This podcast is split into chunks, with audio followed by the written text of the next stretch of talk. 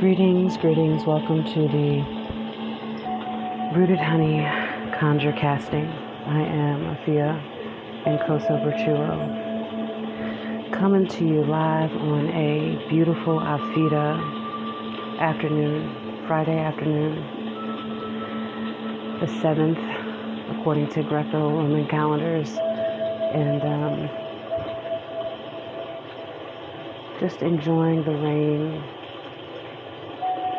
the tranquility of this moment as my children are napping peacefully after a beautiful morning with me. And I was guided to make myself a delicious, warm cup of almond milk with some cinnamon and wildflower honey. And as I was stirring that pot and stirring the pot of connection, reclaiming and recalling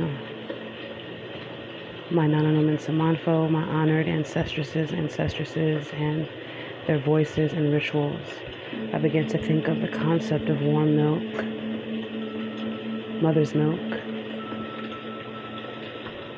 whether we are receiving that mother's milk in the form of the almond from Asase Afua or from the cow or from the goat, but mother's milk, because milk only comes from the mother. And that spiraled reflection and those whispers of wisdom began to display for me the connection to the sensual, the succulent, the sacred. There's an association with Bast and milk used as offering for her. And Bast, the deity, along with my matrilineal inheritance, being a ritual woman, I began to think of temples, offerings.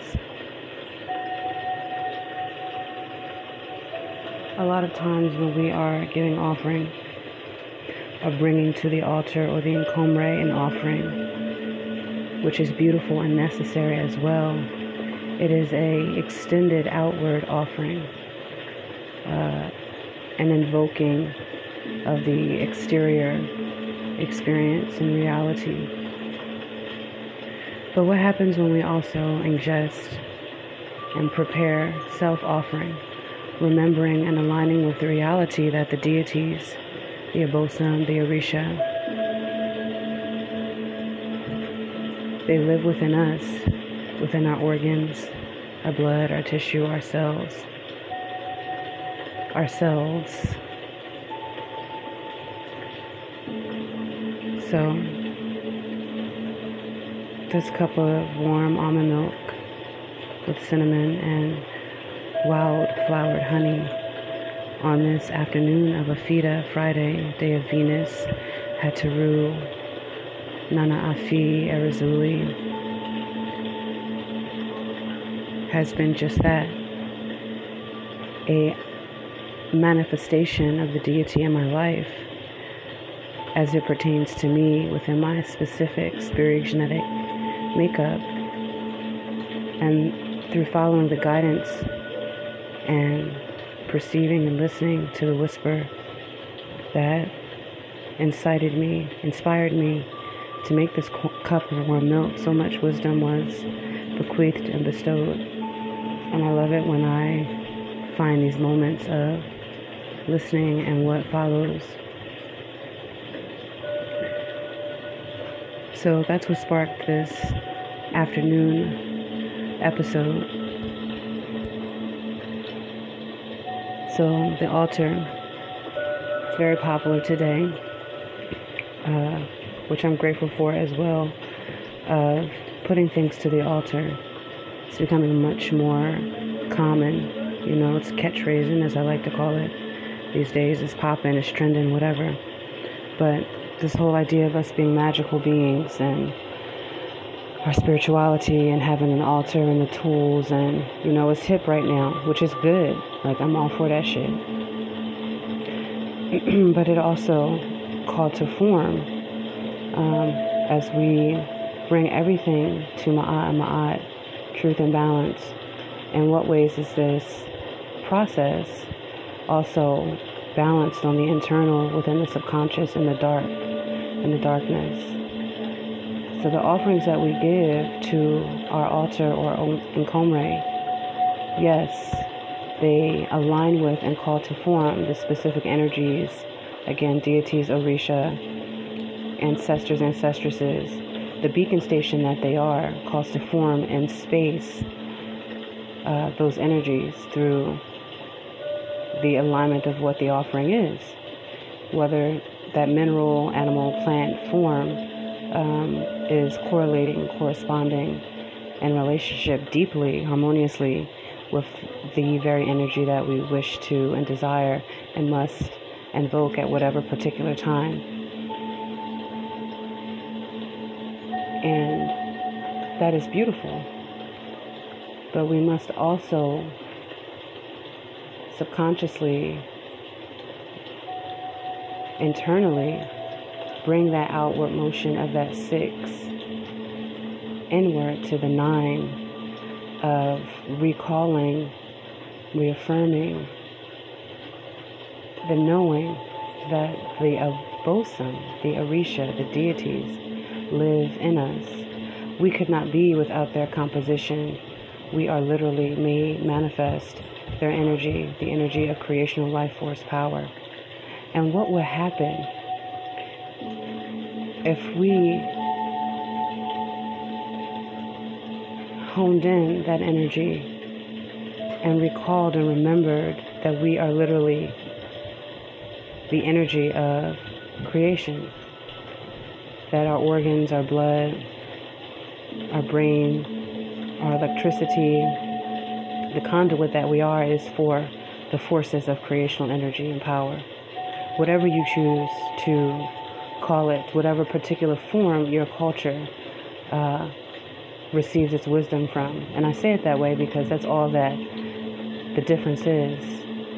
It's about the location upon which your ancestors, ancestresses were, and how at that particular place they were aware and made aware through their alignment with life what things are and how they come to form at that place.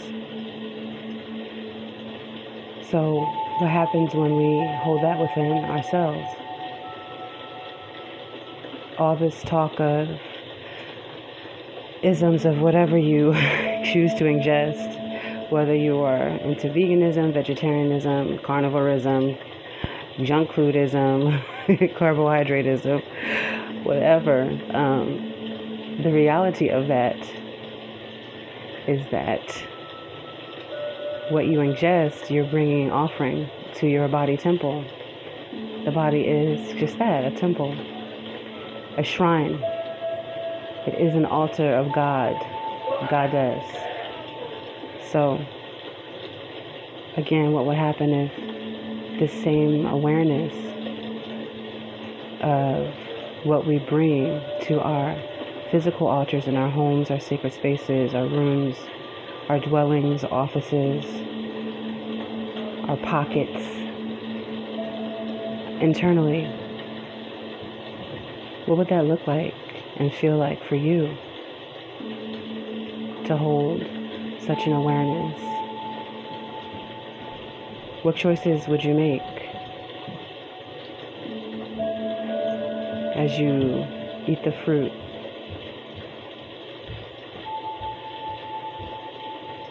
ingesting it, knowing that its life force energy is deeply entwined, connected, made of, and is a piece of God, Goddess, deity, Abosom, Orisha. ancestral being. You know, it shines light on the perverted and stolen version of this within the context of Christianity is communion, you know, to take the body.